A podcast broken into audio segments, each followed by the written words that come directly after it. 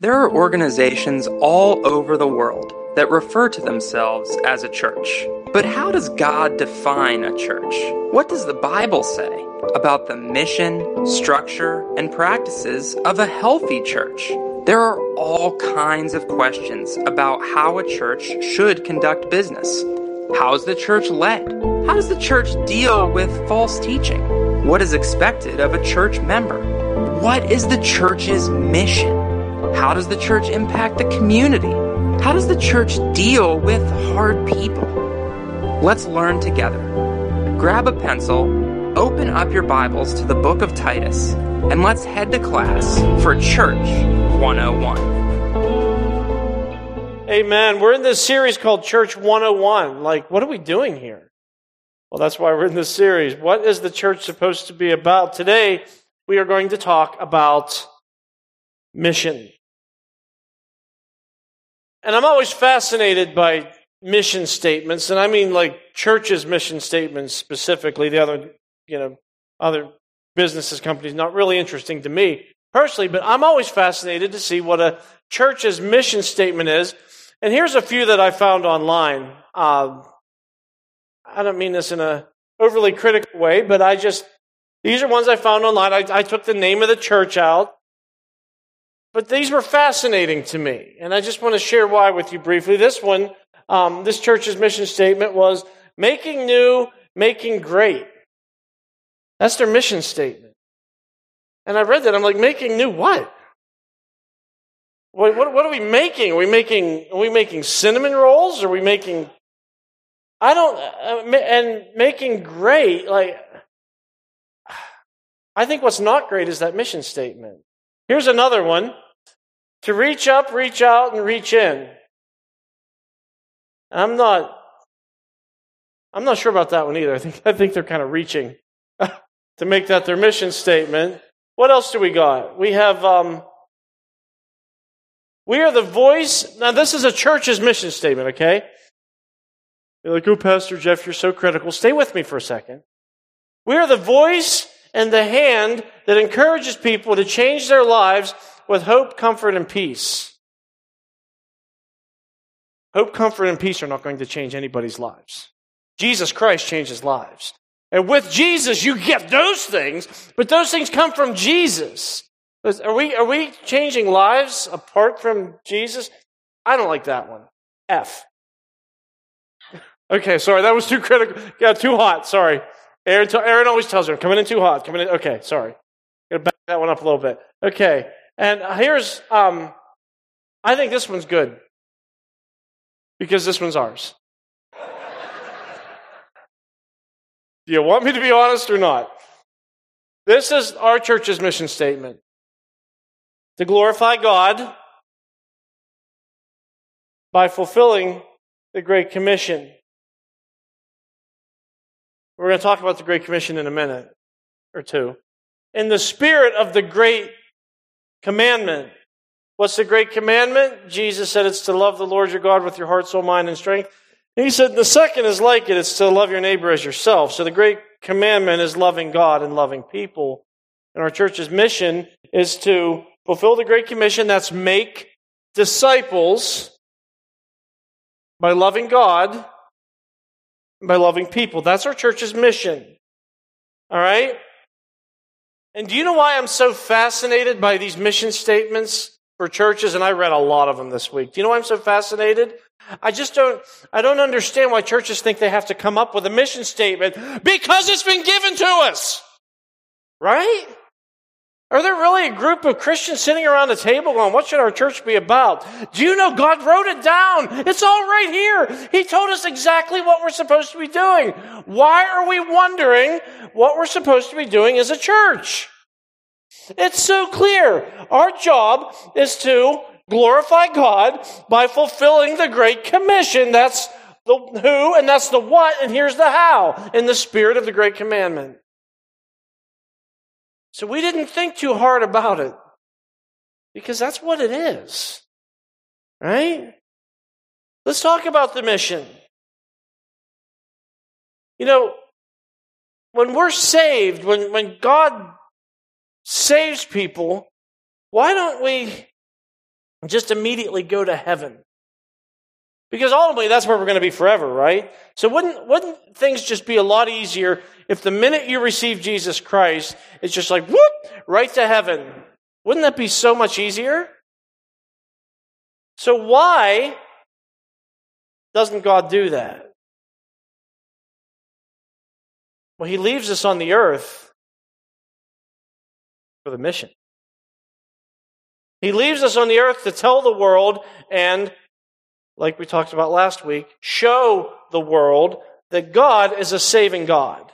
This is the message. This is the mission. Salvation in Jesus Christ. Now, we're going to talk about salvation here for a little bit. Now, when I say salvation, that is a very generic, general catch all term honestly. Salvation, what does that mean? What does it mean to be saved? And how exactly does the mission happen if God wants to save people? That those are the questions we're looking at. What does it mean? And how does that happen? Well, on your outline, if you're taking notes, and I always encourage that you do, these are roles and responsibilities in God's mission, right? Everybody needs to know who doing what now. And first of all, number one, write this down. This is God's part of the mission. God's part is saving and changing people. Saving people and changing people. So today, like I said, we're going to do a little theology. Because when we talk about salvation, again, it is kind of a generic term, but salvation really has three aspects to it past, present, and future. And those are the fancy uh, theological terms. Maybe you've heard them. Maybe this is the first time hearing it, so you're going to learn something today. But it's justification, sanctification, and glorification. Justification has to do with the past. Sanctification has to do with the present, and glorification has to do with the future. Right? And that's exactly what we see in this text as Paul, uh, you know, older preacher telling younger preacher, here's how to conduct business in the church. You know, now we're getting to the mission. And he says, here's God's part. It's saving and changing people. You ready to do a little theology? First of all, letter A, let's talk about justification. What does justification mean? It means this. I was saved from the penalty of sin. I was saved from the penalty of sin. Look at verse 11. After what might be one of the longest introductions ever. Uh, for the grace of God has appeared. The grace of God has appeared. Look at this. Bringing salvation for all people. Stop there for a second. Let's talk about justification. Listen, this is the gospel. Jesus Christ who we believe is God in the flesh. We're going to see that very clearly here in this very passage. He came to this earth not only to teach us about God, about the kingdom of heaven, but he came ultimately to die on the cross for our sins and to be raised from the dead to give us eternal life. What makes the death of Jesus so significant? Because on the cross, Jesus was literally experiencing the wrath of God for your sin. In other words, when Jesus was on the cross, he was paying the penalty that you deserve and that I deserve. He was taking that on himself. You're like, well, what do I deserve? Honestly, biblically, what we deserve is hell. Hell is eternal separation from God.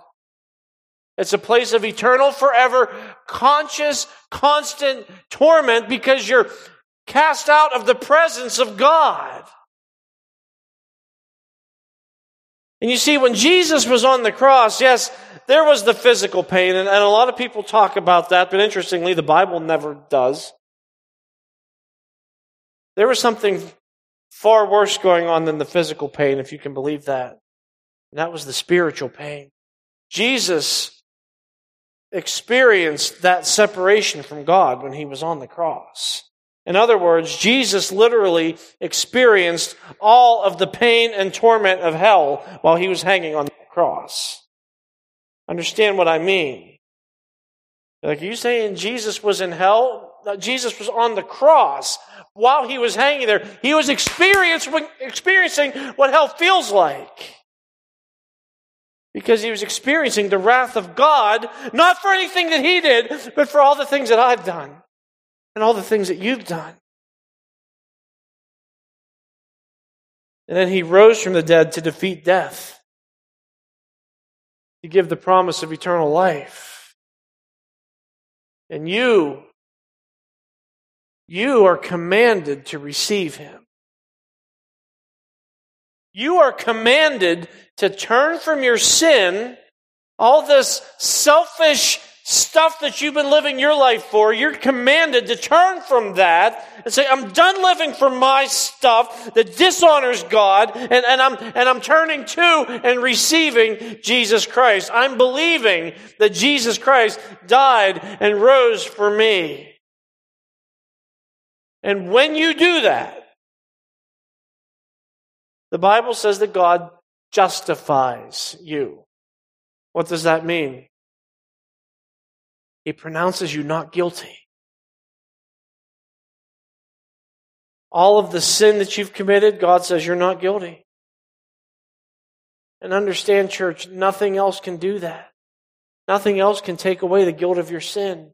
Not your good works, not you trying to be a better person, not your good intentions. Nothing can take away the penalty of your sin. The guilt of your sin. Nothing else can do that except for the sacrifice of Jesus Christ. And when you believe in Jesus, you're no longer God's enemy because of your sin. You are now an adopted child of God. And I love this. It says the extent of this salvation. It says bringing salvation for all people. Like, who's the salvation for? Tell me, who's the salvation for? All people. It's, it's for anyone.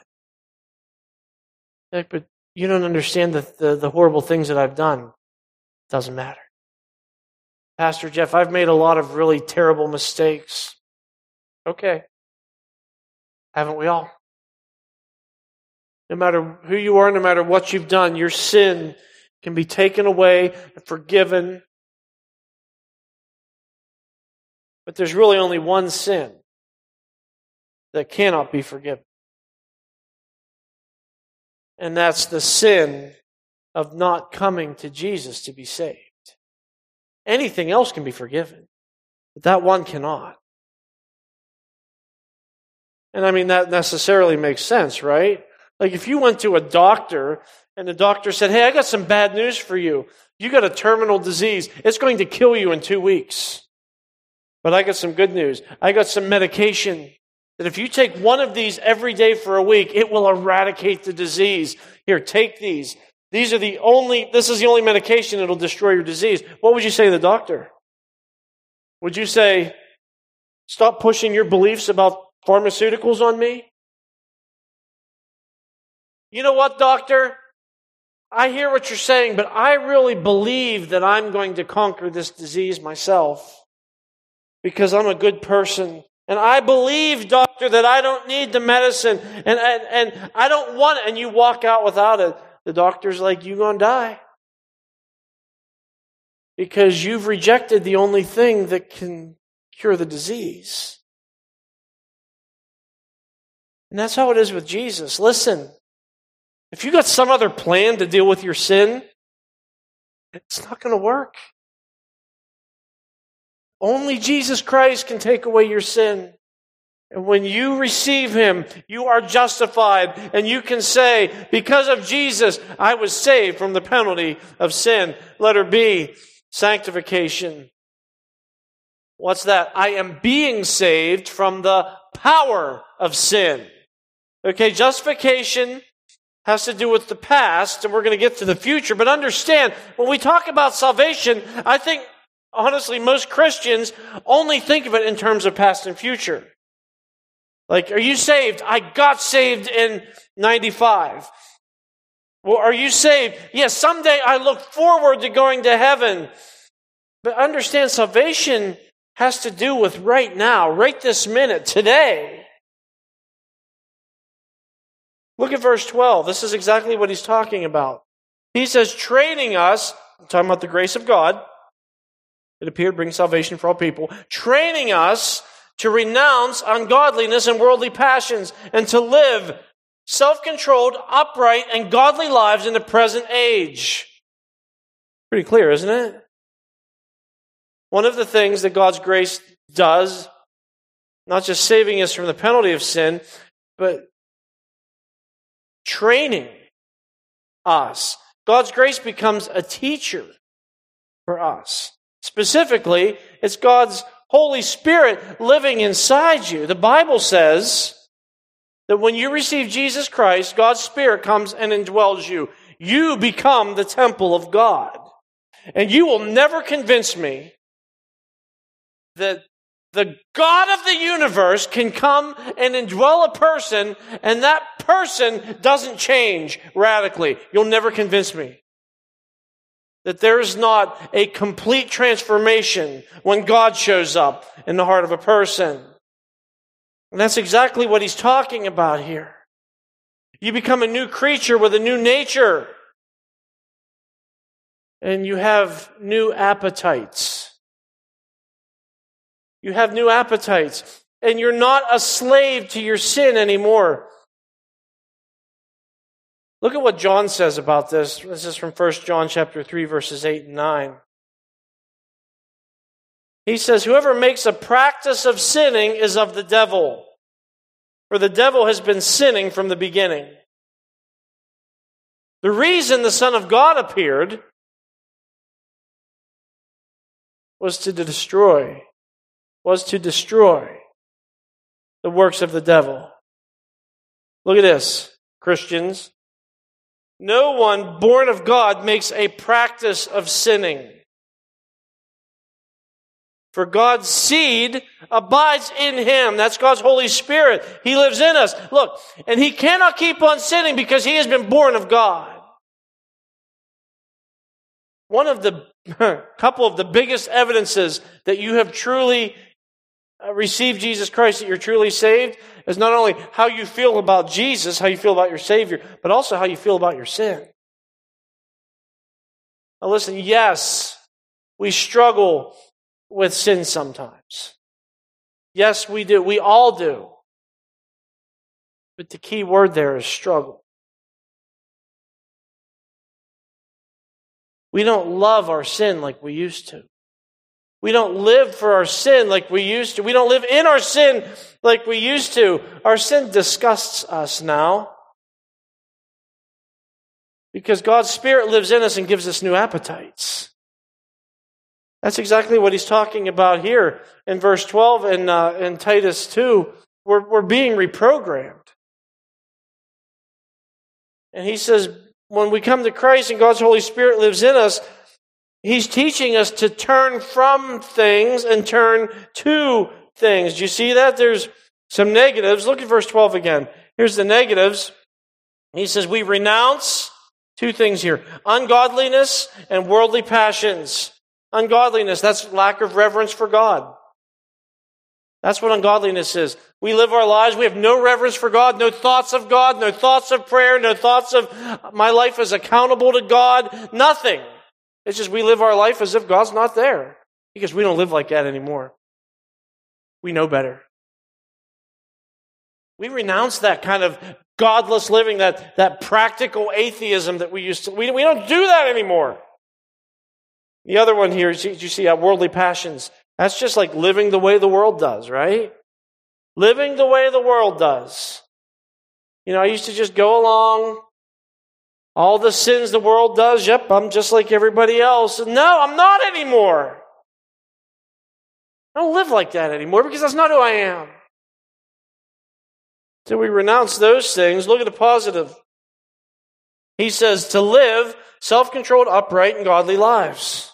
Self controlled. Self control something that you have now.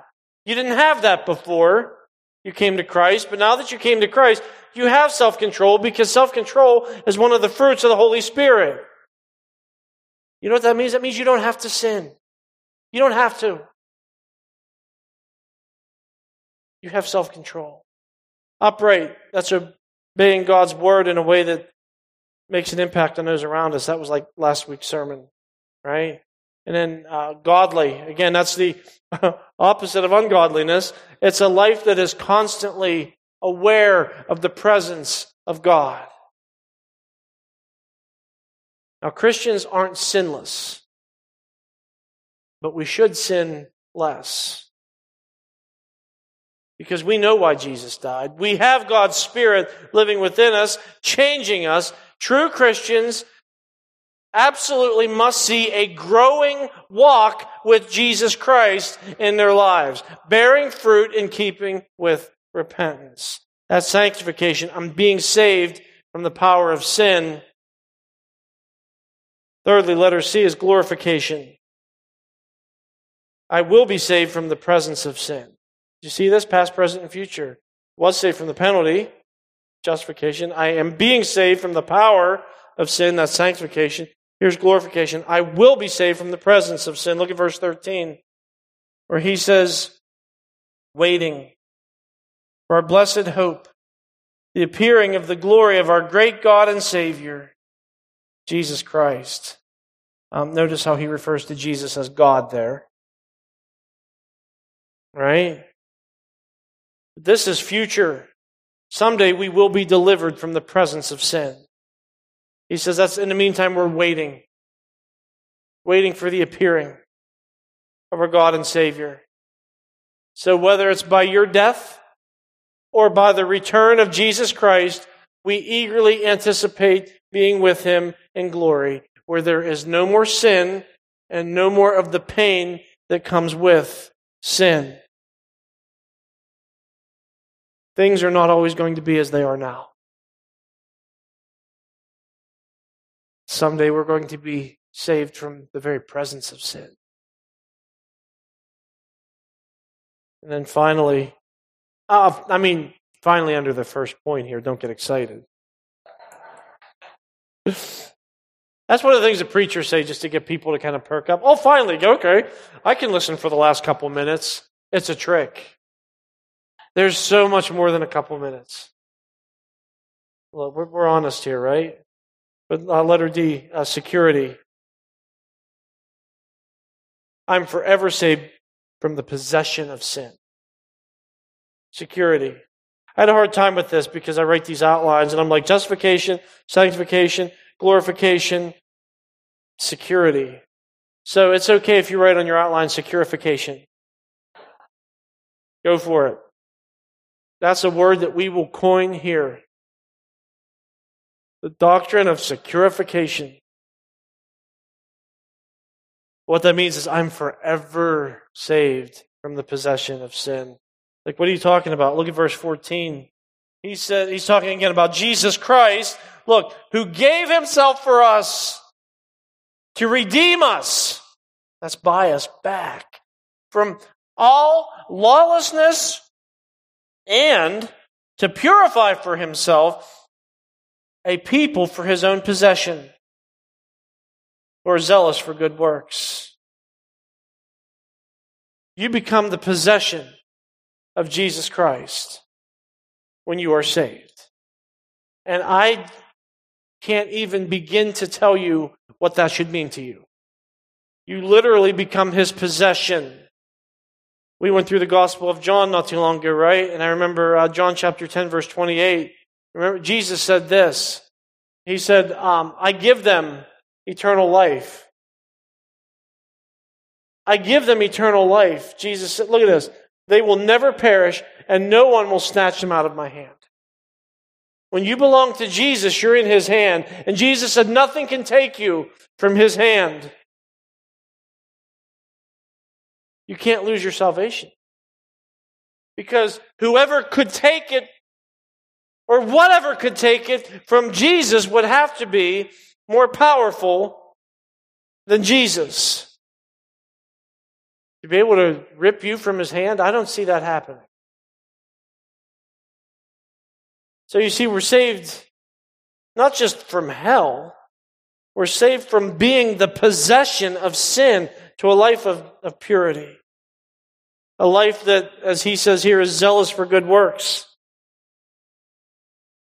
That when you know Jesus Christ, I mean, like when you know him, when you're walking with him, you don't serve him out of some begrudging obligation. Like, okay, I'll get involved in one of the ministry teams at the church. Okay. You don't, you're passionate about serving Him. You're like, I belong to Jesus Christ, and nothing can ever change that. What a glorious Savior He is, and what amazing love He showed me. So I'm going to joyfully do whatever He would have me do. I will gladly do whatever I can to advance His cause because He's awesome. That's why we should be zealous for good works. Right? So, when we talk about salvation, this is what we're talking about. This is the stuff that, that God does when He saves people through Jesus. Right? But, roles and responsibilities, there's our part too. One more verse. Are you with me? We do one more verse. Here's our part preaching and responding to God's word. Preaching and responding to God's word. You're like, what would, what would you have done if we all said no? That's a really good question. What should we do if they say no, Taylor? It's a good, well, we'll have to talk about that this week. Our part is preaching responding to God's word. Look at verse 15. He says, Declare these things, exhort and rebuke with all authority. Let no one disregard you. This is our part of the mission. Our part of the mission is to get the word out, and he tells us exactly how to do it. It's through preaching. I get it. Look, from a, from a earthly perspective, from a purely human perspective, this just doesn't seem like a good idea. I get up here, Pastor Taylor gets up here, or Mark, or one of our other preachers gets up here, Justin. We get up here and we stand and we talk at you for 30 or 50 minutes about something that was written a couple thousand years ago. And like, why do we do that?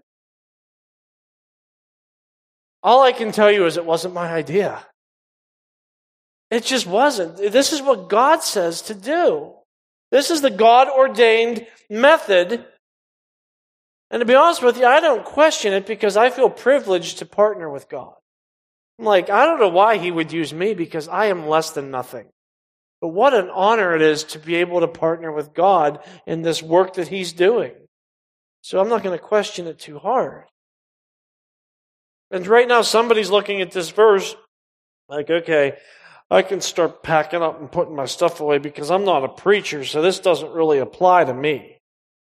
Well, yeah, this verse really is about the preacher, but it's also about the listener. This verse says a lot to you as a listener, as a member of the congregation. Look at the phrase, all authority. Declare these things, exhort and rebuke. Look at this. With all authority. This is not just opinion. Okay? And woe to the preacher who gets up and spends his time in front of God's people saying, This is my opinion about things. This isn't about opinion, this is about the authority of God. And that's why he says, declare these things. Declare what things? Messages from the Reader's Digest, right? Eh. Uh, how about preach, preach from that love language book? Remember when churches were doing that? Like, we're preaching through the love language book. I'm like, we're preaching through the Bible. Not that there's anything wrong with a love language book. I get through that stuff with couples when I do premarital counseling, and yeah, yeah, yeah, yeah. But we're not going to preach that. We're going to preach this. Because this is what God said to preach. Declare, declare these things. Right? And when he, says, when he says declare, that's a military term for command. A military term. So if you're a veteran, if you have been in the military, you understand more than anybody the weight that this word has. That the preacher's job is to command people. So while we're throwing out woes, woe to the preacher that gets up there and says, You know what, church? God's just asking you to do this.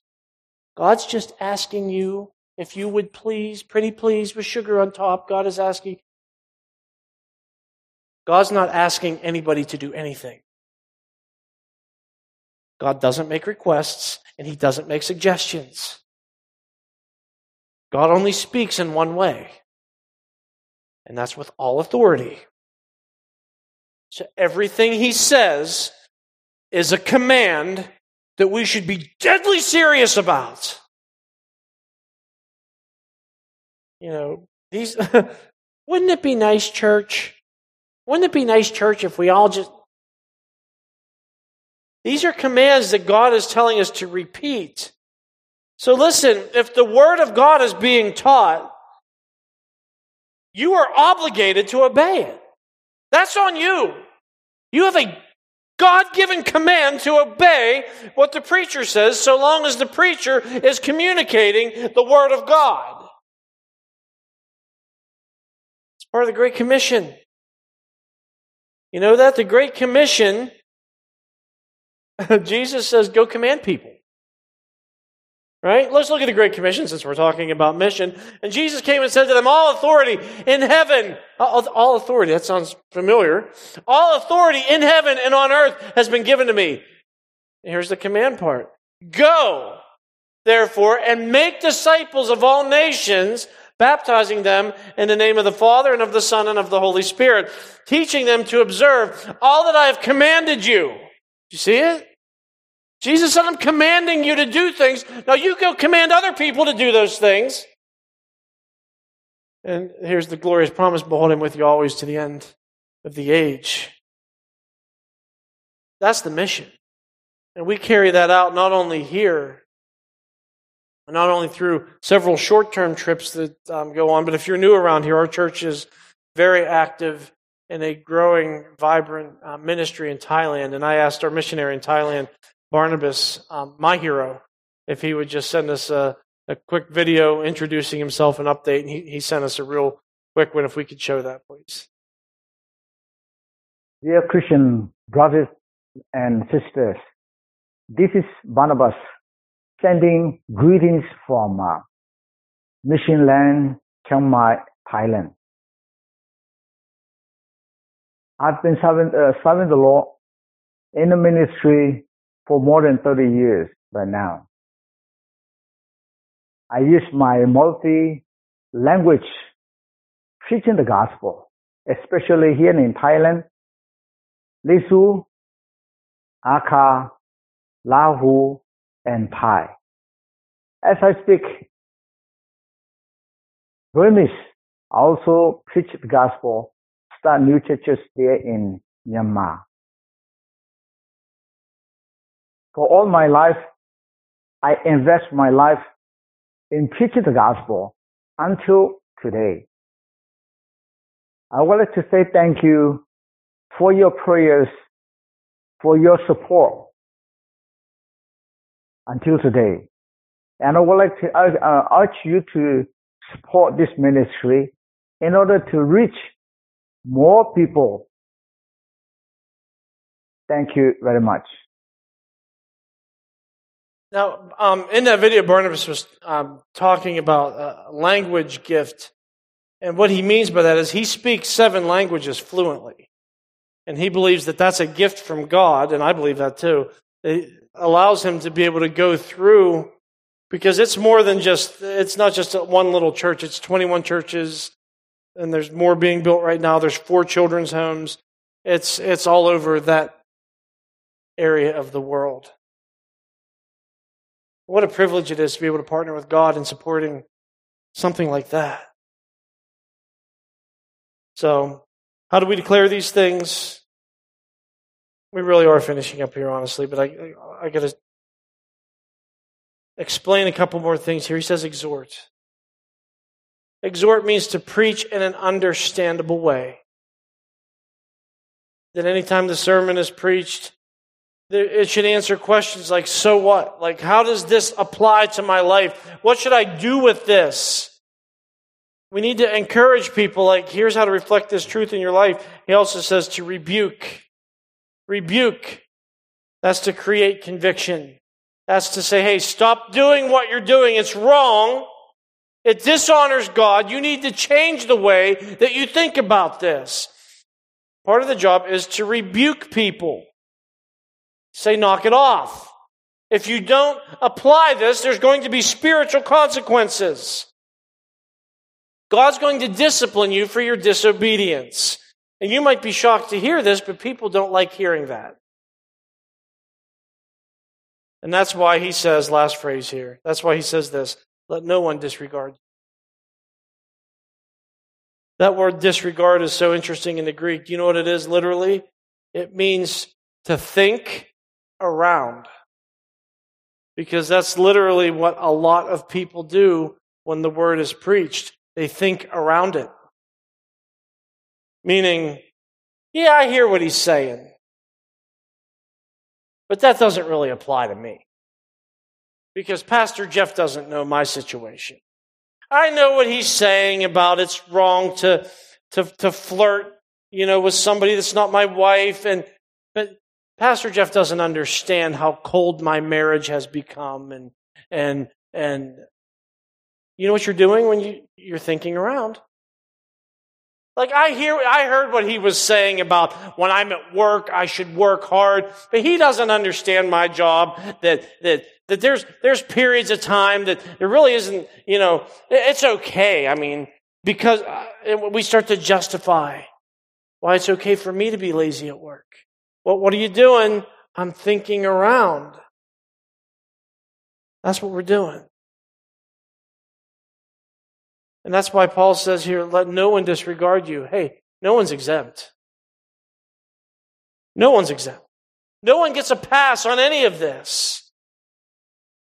No one can say, well, this doesn't apply to me. You know, you know who needs to hear this message? My, my sister needs to hear this message. Nah, this is for you. Let no one disregard you. Can't make it any easier than this. Acts 17:30 says, Now God commands all people everywhere to repent. God commands all people everywhere to repent. Are you a person? Are you somewhere? Then God is commanding you to repent. Turn from your sin and turn to Him. You know, we have a mission. In church, if we aren't intentionally going after the mission, what are we doing? What are we doing here? Like some really weird glee club. And we know what the mission is. We have our part it's preaching and responding to God's word, and, and God has his part, which is saving and changing people. And I really believe that if we're willing to be faithful to do our part, I don't think there's any doubt that God's going to do his. Right? Let's pray. Father in heaven, we thank you so much for the gospel. God, I pray that you would give us understanding. that Sometimes we have a very hazy view of what salvation means, or a very overly simplistic view of what salvation means. But Your word's very clear that it means so much about our past, our present, and our future. Father, we do thank you again for the privilege of partnering with you. And I pray specifically for us today. Because we're not, God, we're not in any doubt that you're going to do your thing. We have no doubt. I just ask that you would give us the strength to do our part, to be faithful to preach your word, and to be faithful to respond to it. Your work, with your word done your way, Father, is going to get your results, and that's what we want. We pray in Jesus' name. Amen. This is Pastor Jeff Miller, and I would like to thank you again for listening to the podcast of Harvest Bible Chapel, Pittsburgh North. And you know, a question that I get asked frequently from people is this How can I support your ministry? Well, I got good news for you. It is easy and it is secure.